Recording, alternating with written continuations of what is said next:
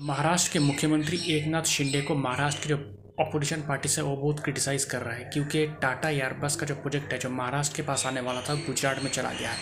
अब ये प्रोजेक्ट के थ्रू गुजरात के वडोदरा में इंडियन एयरफोर्स के लिए एयरक्राफ्ट बनाया जाएगा। ये खबर सामने आती, आदित्य ठाकरे हो और भी जो अपोजिशन पार्टी से एन हो, ये सब बोल रहे हैं। बोलने लगे कि बीजेपी ने एक नाथ शिंदे को महाराष्ट्र का सीएम बना दिया, लेकिन महाराष्ट्र के जो हक है, वो बीजेपी अपने स्टेट में ले जा रहा है।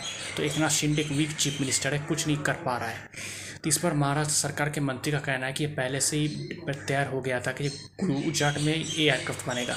तो ऑपरेशन इस पर पॉलिटिक्स कर रहा है। गुजरात में विधानसभा चुनाव है तो डेफिनेटली बीजेपी को इसका फ़ायदा मिलेगा इससे पहले भी एक प्रोजेक्ट ऑफ़ वेदान था, वो भी महाराष्ट्र को ना मिलकर गुजरात में चला गया था।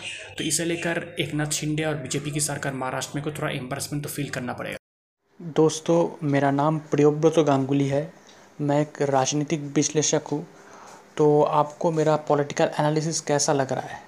अगर आप मुझे, मेरे एनालिसिस के बारे में या मुझे कोई का कमेंट करना चाहते, कोई मैसेज सेंड करना चाहते तो आप मुझे ईमेल कर सकते हैं। मेरा ईमेल आईडी आप देखना, मेरे प्रोफ़ाइल पर है Mishti man nine at the rate of Gmail dot com Mishti man M I S T I M double A N nine at the rate of Gmail dot com शुक्रिया।